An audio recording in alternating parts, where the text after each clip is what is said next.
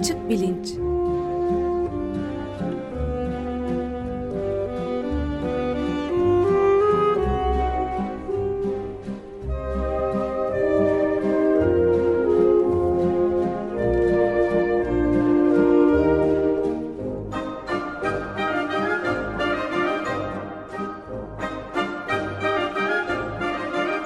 Güven Güzeldere ile bilim ve felsefe sohbetleri.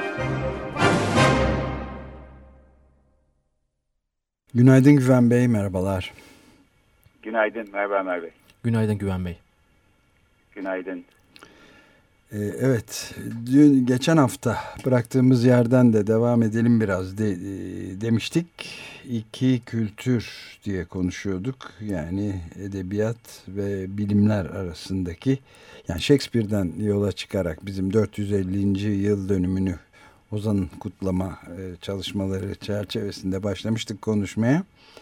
Oradan da e, bayağı ciddi bir tartışma alanı olan bilimlerle edebiyat arasındaki ilişki konusunu konuşmaya devam edelim. Evet, biraz laf lafa açtı. Aslında e, yani hayli haftadır evrimsel biyoloji teması üstünde gidiyoruz. Fakat ara sıra böyle e, küçük E, sapmalar oluyor. Geçen hafta Shakespeare üstüne yaptık bir sapma, fakat e, e, iki kültürlülük konusu, yani beşeri ve sosyal bilimlerle temel bilimlerin arasındaki ilişki, özellikle son zamanlarda çok gerginleşen e, ilişkinin e, siyasete de yansıyan halleri var ve ilginç e, bir şeyler arz ediyor. E, bir takım gözlem ve bulgular belki. Biraz daha bu hafta bundan e, devam edelim diye düşündük. Evrimsel biyoloji meselesine döneceğiz tekrardan. Evet. Orada bir hali aslında sözümüz var. E, geçen hafta e, Cortex dergisinde yayınlanmış bir makaleden bahsetmiştik. E, Shakespeare metinleri insanın beyninde nasıl fırtınalar Fırtına, yaratır? Evet. E, başlıklı bir çalışmaydı. Shakespeare'e özel kılan e, dil bilimsel e, Shakespeare'in E, manipülasyonları ve dili ne şekilde fonksiyonel kaydırmaca denen e, yöntemle e, başka yöntemlerin de yanı sıra e, işte isimleri fiil olarak kullanarak bir takım şeylerin yerini ve işlevsel pozisyonlarını değiştirerek e, okuyucunun beyninde bir sürpriz etkisi yarattığını filan e, öne sürüyordu bu yazı. E, bu tür yani edebiyatın içinden e, gelen insanların yaptıkları analizlere ek olarak e, dışarıdan bakan ama edebiyat kuramı ya da anlam meselesi üstüne mesela bir şeyler söylemeye çalışan başka e, çalışmalar da var. Bu Shakespeare çalışması ilki değildi. Belki bunların e, son zamanlarda en bilinenlerinden bir tanesi de Agatha Christie üstüne yapılmış bir e, çalışma. Çok kısaca ondan da e, bahsetmek istiyorum. Lütfen. O çalışmayı da Toronto e, Üniversitesi'nden iki e, öğretim üyesi yapmış. E, bir tanesi e, bilgisayar e, bilimcisi. Zaten bir bilgisayar analizine e, tabi tutuyorlar. Graham Hurst. E, diğeri ise e, Agatha Christie üstüne zaten uzun zamandır çalışmakta olan e, İngiliz Dili Edebiyatı e, bölümünden Ian Lancashire e, isimli bir e, öğretim üyesi. E, hayli zamandır Agatha Christie'nin e, son yıllarında yazdığı e, romanların ilk yıllarına göre bir e, düşüş içinde olduğuna dair bir genel kanı varmış. E, Ben Agatha Christie uzmanı da değilim, işte okumuşluğum vardı zamanında, ama altmışın üstünde roman ve on beş kadar da küçük öykülerden oluşan derlemesi varmış. Dolayısıyla aslında çok çok çok yazmış bir velud bir yazar. Kadın. Agatha Christie bu seksen kadar kitabın içinde yirmili yaşlarda yazmaya başlamış, seksenli yaşlarına kadar yazmış.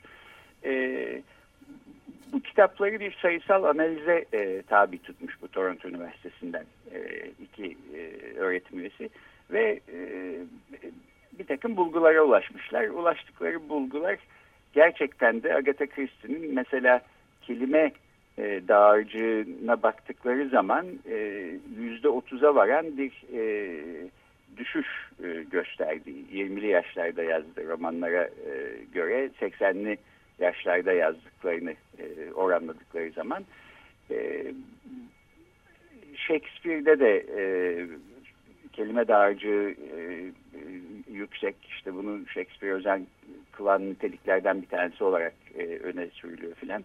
E, Agatha Christie'de ciddi bir azalma e, olduğu gözüküyor. yüzde otuz tabii az bir e, küçük bir oran değil.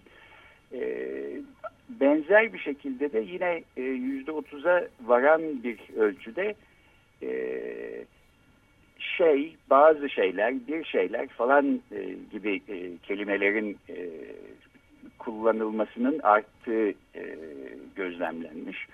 E, bir, bir, ufak tefek bir takım e, cümle düşüklüğü, o tür bozukluklara falan da rastlanmış. Bütün bunlara e, baktıkları zaman e, yani sezgisel bir kanı olmasının ötesinde e, gerçekten bilişsel kapasitesi açısından bir düşüş oldu ve bunun e, Agatha Christie'nin çıktısına, yani yazdıklarına bu şekilde sayısal bulgularla e, gösterilebilecek şekilde yansıdığını e, göstermiş oluyorlar bu çalışmayla. Buradan yola çıkarak Agatha Christie'nin son yıllarında bir tür demans e, tan da belki muzdarip oldu. Hatta belki Alzheimer'dan e, bir süredir gitmekte olan ama teşhis edilmemiş bir e, Alzheimer'dan hastalığından muzdarip olduğu filan da e, iddia edildi bu çalışmanın e, ışığında. E, bana bu tür çalışmalar e, e, potansiyel olarak en azından faydalı şeylermiş gibi geliyor. Yani Shakespeare konusunda da, Agatha Christie konusunda da belki yalnızca romanları okuyup e, eski usul e, analizlere tabi tutarak e, ulaşamayacağımız bulgulara bu tür sayısal analizlerle e, ulaşmış oluyoruz. E, ulaşıyoruz da ne oluyor diye soracak olanlar olabilir. E, ama niye ulaşmayalım? E, bilgi bilgidir. Bu da sonuçta e, gerek Agatha Christie'nin yazarlık kariyeri boyunca izlediği çizgiye, gerek Shakespeare'in işte, dili kullanmada kendisini özel kılan niteliklerine ışık tutan e, e, çalışmalar e, gibi gözüküyor bana. Dolayısıyla bu tür şeylere açık olunması gerektiği kanaatindeyim. E, fakat burada e, belki bu kadar masum olmayan e, bir başka mesele var. E, ona asıl gelmek istiyorum. Bu iki kültürlük meselesi biraz buradan yola çıkıyor. E, çünkü genellikle e, beşeri bilimlerde, kısmen de sosyal bilimlerde e, temel bilimci bir takım insanlar gelip kendi e, kavramsal alet edevatları, yöntemleri, metotlarıyla e, onların e, alanına girip e, bir takım bir işler yapmaya başladıkları zaman bu yalnızca e, beşeri bilimlerin çalıştığı konuya ışık tutmak, işte daha derin bir anlama e, sağlamaktan öte belki bir e, emperyalist bir tutumla da birlikte geliyor e, şeklinde bir endişe var. E, ve belki bu endişe bütünüyle yersiz değil. E, çünkü nasıl oluyor? Biraz arasında, biraz açımlayabilir misiniz? Bu emperyalizm e, derken neyi kastediyoruz? E, e, tabii temel bilimlerle, doğa bilimleriyle özellikle E, sosyal ve beşeri bilimler arasında e, belli bir gerginlik e, söz konusu. Belki şuradan kaynaklanıyor. E, bilim felsefesinde e, kuramlar arası indirgeme e, diye bir mesele vardır. E, kendi paradigmaları içinde e, çalışmakta olan e, alanlar e, birbirine indirgenebilir mi? Daha e, üst seviyedeki bir çalışma alanı daha alt seviyedeki bir e, alana indirgenebilir mi diye bir e, soru e, hep gündemde e, olmuş bir sorudur. İndirgemeden ve e, alanların alt ya da üst seviyede olmasından e, ne anladığımı, e, ne kastettiğimi biraz anlatmaya çalışayım. E, şimdi e, bütün çalışma alanları bir şekilde işte insana, insanın yaptıklarını ve doğaya ait bir şeyleri anlamaya çalışıyor. E, ama e, her çalışma alanının e, nesnesi e, aynı nesne değil sonuç olarak. E, ve bir takım çalışma alanlarının kendi e, alanları içinde e, yaptıkları araştırmalar ve buna konu olan ayrımlar başka çalışma alanlarına baktığımız zaman ortadan kayboluyor. Buna bir e, hemen örnek vereyim. E, doğadaki canlıları mesela e, aklı ve zihni olan canlılarla aklı ve zihni olmayan canlılar şeklinde ikiye ayırmamız mümkün. E, işte aklı ve zihni olanlara insanları e, koyduk, belki e, diğer primatları koyduk, yunusları koyduk, filleri koyduk, e, işte büyük beyinli ve bilişsel özelliklere sahip olduğunu bildiğimiz başka hayvanları koyduk. Ama e, belki tek hücreli e, canlılar, amipler e, ya da belki çok basit sürüngenler, böcekler bu aklı olan hayvanlar e, kategorisine giremeyebilir. Biz burada bir kategorizasyon yapıyoruz. Evet. Bu kategorizasyonla ilgilenen bilimler e, büyük ölçüde e, psikoloji, sinir bilim e, ve kısmen de felsefe, e, biraz da bilişsel bilimler. E, bu ayrım, yani aklı olanlarla aklı olmayanlar ya da zihinli canlılarla zihinsiz canlılar ayrımı, mesela fizikte ya da kimyada e, önem arz eden bir e, ayrım değil. E, oraya indiğimiz zaman, yani fizik düzeyinde bu canlıları e, e, meydana getiren, e, onların bedenlerini meydana getiren yapı taşlarını inceleyen e, moleküler düzeyde mesela e, ya da molekül altı atomik düzeyde ya da atom altı e, düzeyinde e, baktığımız zaman, yani kimyanın ya da fiziğin e, çalışma alanına girdiğimiz zaman e, hangi canlıların zihni var, hangisinin yok e, önemli bir ayrım olmaktan çıkıyor. Evet. E, o ayrım e, psikoloji ve sinir bilime e, ait bir ayrım olarak kalıyor. Şimdi bütün psikolojinin de sinir biliminde çalıştığı canlıların e, bedensel yapı taşları, yani moleküler altyapısı e, fiziğin ve kimyanın e, çalışma alanı içinde. E, aslında şunu da görüyoruz, bu da belki e, doğaya ait e, ilginç gözlemlerden bir tanesi olarak söylenebilir. E, zihni olan canlılarla zihni olmayan canlılar tamamıyla aynı maddelerden yapılmış e, bedenlere sahip. Hatta canlılarla, canlı olan şeylerle cansız olan şeyler. Bu da biyolojinin mesela ilgi alanına giren bir konu. Onlar da aynı yapı taşlarından e, e, meydana getirilmiş bedenlere sahipler. E, kimya e, bunu çalışıyor, fizik de e, çalışıyor. Fizik e, seviyesinde baktığımız zaman canlılarla cansızlar arasında, belki bu anlamda, ya da zihinlilerle zihinsizler arasında bir ayrım görmüyoruz. Şimdi bütün e, canlı ve canlı olmayan nesneler, zihinli ve zihinli olmayan e, canlılar, bunların hepsi e, benzer bir fiziksel e, bedensellikten e, geliyorlarsa şu soru sorulabilir. E, fizik bilimi yeterince e, ileri giderse ve e, dünyadaki bütün nesnelerin e, nesneleri oluşturan Ee, en küçük parçacıkların birbirleriyle ne şekilde etkileştiklerini e, anlayacak ve modelleyecek bir hale gelirse, belki o zaman e, kimyaya, hatta biyolojiye, hatta e, sinir bilime, hatta psikolojiye gerek kalmayabilir. E, fizikçiler bizim anlamamız gereken her şeyi e, anlatacak bir e, ileri derecede bir e, kuram belki kurabilirler.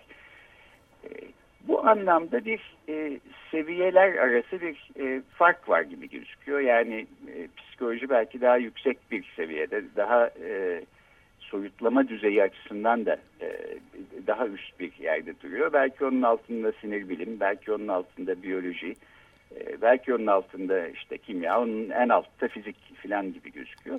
Bu bilim felsefesinde e, oldum olası e, üstünde durulan e, bir konudur ve e, bu daha üst seviyelerdeki bilimlerin kendi içlerinde bir özelliği olup olmadığı ya da belki e, en az aşağı seviyede yer alan e, fizik mesela e, çok e, ilerleyip e, gelişme kaydettiği zaman e, diğer bütün bilimlerin fiziğe indirgenip indirgenemeyeceği, bunun bir olasılık olarak var olup olmadığı meselesi, işte bu e, kuramlar arası e, indirgeme meselesi bağlamında hep tartışılır. Bu tam da bu mesele aslında, evet. e, beşeri bilimlerle özellikle doğa bilimleri arasındaki gerginliği yaratan, çünkü e, doğa bilimleri böyle baktığımız zaman sanki bir anlamda e, beşeri ve sosyal bilimlerin açıklamaya çalıştığı şeyleri de günün birinde açıklayabilecek ve dolayısıyla onları geçersiz ya da yersiz ya da e, lüzumsuz e, kılma potansiyeline sahipler. Emperyalist tavır da buradan geliyor galiba. Ee, bu emperyalizm meselesi, onu mu sordun Can? Evet, duyamadım. Onu sordum, bir de eklemeli bir sorum olacak ondan sonra eğer müsaade ederseniz. Ee, tabii emperyalizm meselesi de tam buradan geliyor, dediğin doğru. Yani e, bir takım işte mesela psikoloji e, konusunda çalışan birileri, bir fizikçi gelip bak e, ben bunu bu sizin açıklamaya çalıştığınız şeyleri böyle daha alt düzeyde bir e, çalışma yöntemiyle sizden daha iyi açıklayabilirim dediği zaman e, işte bizim ekmeğimizle mi oynayacaktan e, tutun e, daha e, belki teorik e, anlamda e, bizim yapmaya çalıştığımız e, konuyu kendine mal etmeye çalışıyor filan, evet. şeklinde bir takım endişeler e, söz konusu oluyor. Bu iki kültürlülük meselesi de orada, oraya bağlayacağım ama Ee, şey sen sorunu evet. soruştursan. Ya bu işin bir de galiba söylemsel bir boyutu da var beşeri bilimler açısından baktığımız zaman. Yani gündelik dilde kendi söylediğimiz şeyler içerisinde de bu bilimsel argümanları kullandığımızda bunun ne kadar doğru olup olmadığını sorgulamadan doğrudan konuşuyoruz. Mesela küresel iklim değişikliği ile alakalı olarak bir örnek vermeye çalıştığımız zaman akla gelen ilk metafor bir kaynar kazan içerisinde yavaş yavaş kaynatılmaya başlanan kurbağa metafor, kurbağanın hikayesidir. O kazan kaynar, kaynar, kaynar, kaynar, hikayeye göre tabii ki. Kurbağa o suyun yavaş yavaş ısınmasından ötürü hiçbir şey anlamaz. Yani ben de bunu bu şekilde olarak kuruyordum ve kimi zaman kullanıyordum bu metaforu. Küresel iklim değişikliğinde dünyanın insanlarla alakalı olarak düşündüğümüz zaman bu şekilde açıkladık, açıklanabilir olacağını düşünüyordum. Fakat Ömer Madra bu konuyla alakalı olarak sen kurbağaları o kadar zihinsiz yaratıklar olarak mı görüyorsun diye uyardı beni. Kendisi de belki ekleyecektir bir noktada bu. Evet, çünkü bir araştırmada metaforu gayet net olarak konmuş ki yavaş yavaş tedrici de ısıtılsa da tabii ki ilk rahatsızlıkta fırlayıp çıkıyormuş bütün kurbağalar. İşte burada zihinli yaratıklar ve zihinsiz yaratıklar ayrımını neye göre yapıyoruz? Yani bu durum nasıl ortaya çıkıyor? O kısmı ben bu kurbağa metaforundan sonra epey bir düşünür oldum. Evet, burada aslında iki, iki tane ilginç konu var. Bir tanesi bu, yani bu kurbağa metaforunu ben aslında sürekli olarak e, Türkiye'deki siyasetle alakalı bir şekilde duyuyordum. Ee, ama doğru, iklim değişikliği konusunda da e, söylenebilir. Ne anlatmaya çalıştığı çok açık ama aslında belki gerçekten e, doğru olmayan e, bir şeyi doğru gibi göstererek anlatmaya çalışıyor. Evet. Öyleyse kullanmamamız lazım. Kesinlikle öyleymiş. Yani ben de sonradan okudum bu konuda en, enteresan bir makale. İşte bu noktada zihinli yaratıklarla zihinsiz yaratıkları nasıl şey yapıyoruz, ayrımını yapıyoruz pozitif bilimlerde? Ee, Şöyle, e, şimdi bu aslında bu, bu sorduğun tabii çok zor bir e, soru. E, e, zihin felsefesinde özellikle e, benim yıllardır üstünde çalıştığım sorulardan bir tanesi. E, insanlarda zihin e, konusunu, hayvanlarda zihin ve yapay sistemlerde, yapay zeka sistemlerinde zihinle karşılaştırmalı olarak e, baktığın zaman E, ne tür kriterler mesela evet. ortaya konabilir? Bir nesnenin zihni var mı yok mu sorusuna karşı. İç mekanizmasına bakabilirsin.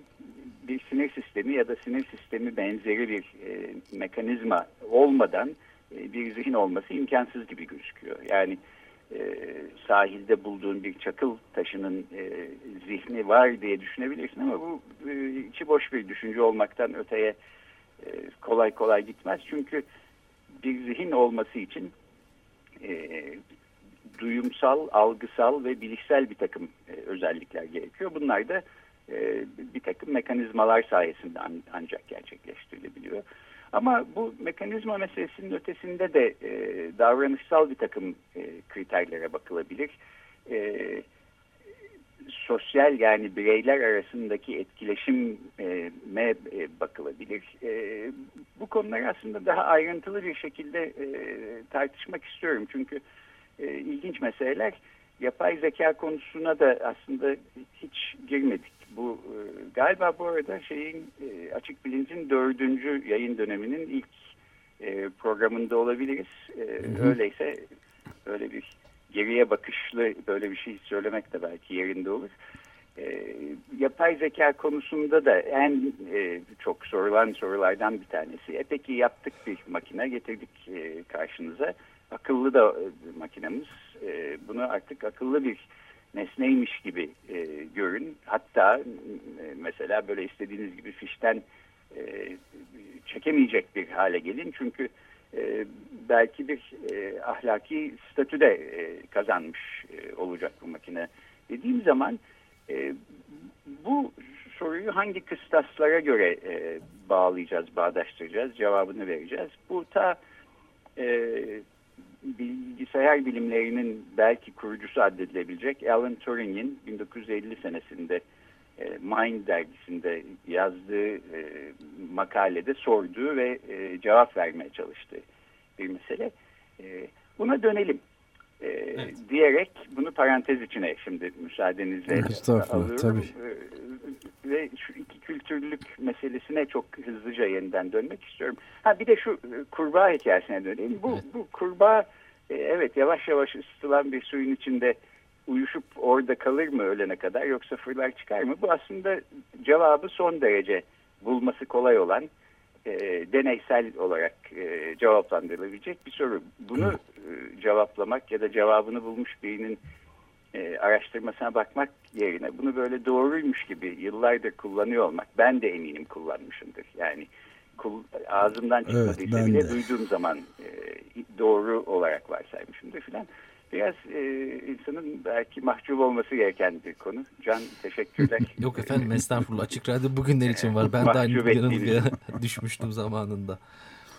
E, şimdi bu e, C P Snow iki kültür e, diye bir makale yazıp daha sonra bunu bir kitaba çevirdiği zaman ve orada beşeri bilimcileri işte termodinamiğin ikinci yasasını bile bilmiyorlar. Ben gidip e, yemek yerken soruyorum var mı içinizde e, ikinci yasayı söyleyebilecek diye kimse e, çıkıp söyleyemiyor. Bu ne biçim iştir, e, bu ne cehalettir filan diye böyle bir suçlamalı bir e, yazı yazıp e, e, ama biz e, Shakespeare'in eserlerini okuyoruz diye kendisini de temize çıkarttığı zaman belki buna benzer bir şey de bir taraftan söylemeye çalışıyordu. Yani bir takım bilimsel gerçekler, doğrular ya da yanlışlar, yanlışlar doğru gibi, doğrular yanlış gibi kabul edilebiliyor ve belki çok kolay bir şekilde bunu kabul edip geçiyoruz. Bu kurbağa örneği de belki buna bir örnek olabilir.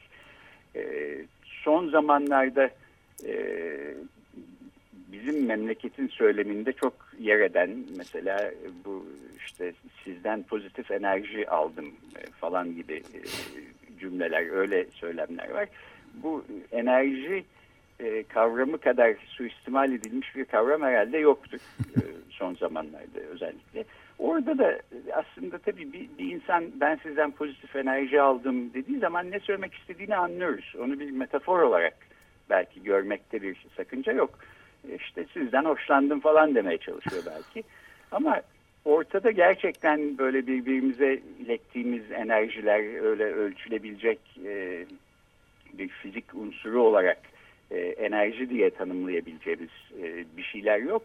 E, varmış gibi davranıyor olmak, varmış gibi konuşuyor olmak belki bu C P Snow'un e, söz ettiği e, temel bilimlerle ilgili konulara meraksızlık, ilgisizlik, belki daha ağır bir şekilde söylenirse cahillik e, meselesine bağlanabilir.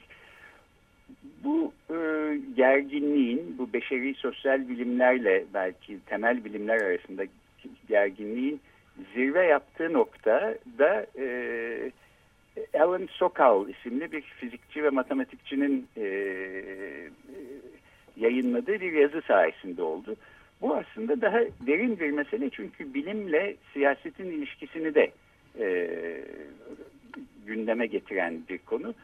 E, Sabancı Üniversitesi'nde felsefeci e, arkadaşım Gürol Özük e, bu işleri çok çok iyi bilir. E, onu konuk edip bir noktada bu konuyu konuşalım. Evet, çok e, iyi olur. Biz daha önce de e, buraya çok konuk, e, yani birkaç defa konuk olmuştur. E, çok e, iyi olur gerçekten. Gürol Bey'le de e, tekrar görüşmüş oluruz. Çok e, kısaca bu Sokal meselesinin ne olduğunu söyleyeyim. Alan Sokal e, hem bir e, akademisyen hem de aslında siyasi ilgileri de olan e, eski okul e, solcu olarak kendini nitelendiren birisi. Mesela seksenli yıllarda Sandinistalar e, hükümetteyken e, Nicaragua'da gidip yaz dersleri veriyor onlara yardımcı olmak için falan. Öyle bir e, kişi. E, özellikle bu beşeri bilimlerin içindeki e, doksanlı yıllardan sonra belki daha söz sahibi olmuş postmodern teoriye karşı da bir alerjiye sahip ve bir anlamda bu e, C P Snow benzeri bir E, cahillik olduğunu e, düşünüyor. Bunu ortaya sermek için e, bin dokuz yüz doksan altı senesinde e, Social Text isimli bir dergiye, çok prestijli bir dergiye, Dük Üniversitesi yayınları tarafından e, çıkartılmakta olan bir yazı e, gönderiyor. E, Transgressing the Boundaries Toward a Transformative Hermeneutics of Quantum Gravity e, başlığı yazının. Yani e, sınırları ihlal etmek, transformatif bir e, kuantum yerçekimi hermenötiğine doğru falan gibi belki çevrilebilir. E, ne idüğü pek belirsiz bir e, başlık. Yazının kendisi de aslında ne idüğü belirsiz cümlelerden oluşan, bu başlıktaki gibi bir şey söylüyormuş gibi bir e, komplike cümlelerden oluşan ama anlam olarak bir şey ifade etmeyen bir cümleler toplamı. Evet.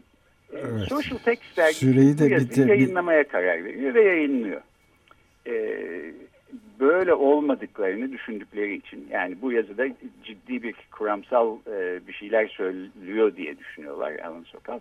Yazı yayınlandıktan kısa bir süre sonra da Alan Sokal Lingua Franca dergisine bir demeç veriyor ve ben işte böyle saçma sapan bir şeyler yazdım. Bunu bile yayınladılar. Yazdı da, evet. Bu insanlar bu kadar cahil. Bu son derece aslında ilginç bir e, konu. Aslında yani burada maalesef süreyi bitirdik. Ama e, bunun üzerinde mutlaka herhalde dönme ihtiyacını hissedeceğiz. Hem biz e, böyle hissediyoruz hem de sanırım başta Akın Yılmaz olmak üzere dinleyicilerimiz. Evet, bu bilim savaşları ismiyle daha sonra ünlenen bu, bu, bu konu sahiden bitmedi ve bir hayli üstüne başka kitaplar çıktı. İşte Jacques Derrida, Le Monde dergisi, gazetesine bir yazı yazarak e, Alan Sokal'ı suçladı. Böyle karşılıklı bir hayli e, atışmalar ve e, yani bir ateşkes halen e, sağlanmamış vaziyette. Bilimin ve bilimlerin siyasetle ilişkisi açısından da e, dediğim gibi önemli. Bir noktada bilmiyorum gelecek hafta bundan mı devam ederiz ya da bu konuya döner miyiz? Gürol Özük'ü da konuk olarak alabileceğimiz bir programda bu konuyu konuşmaya devam edelim. E, e, tamam. Çok teşekkürler Güven Bey. Peki. Ben teşekkür ederim. Hoşçakalın. Görüşmek üzere. Görüşmek üzere.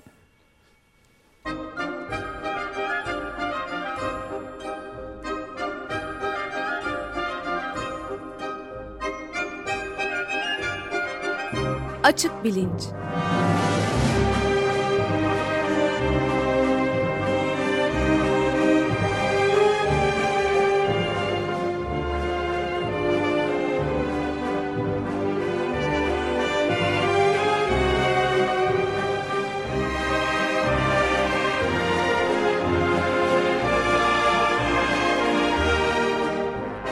Güven Güzeldere ile bilim ve felsefe sohbetleri.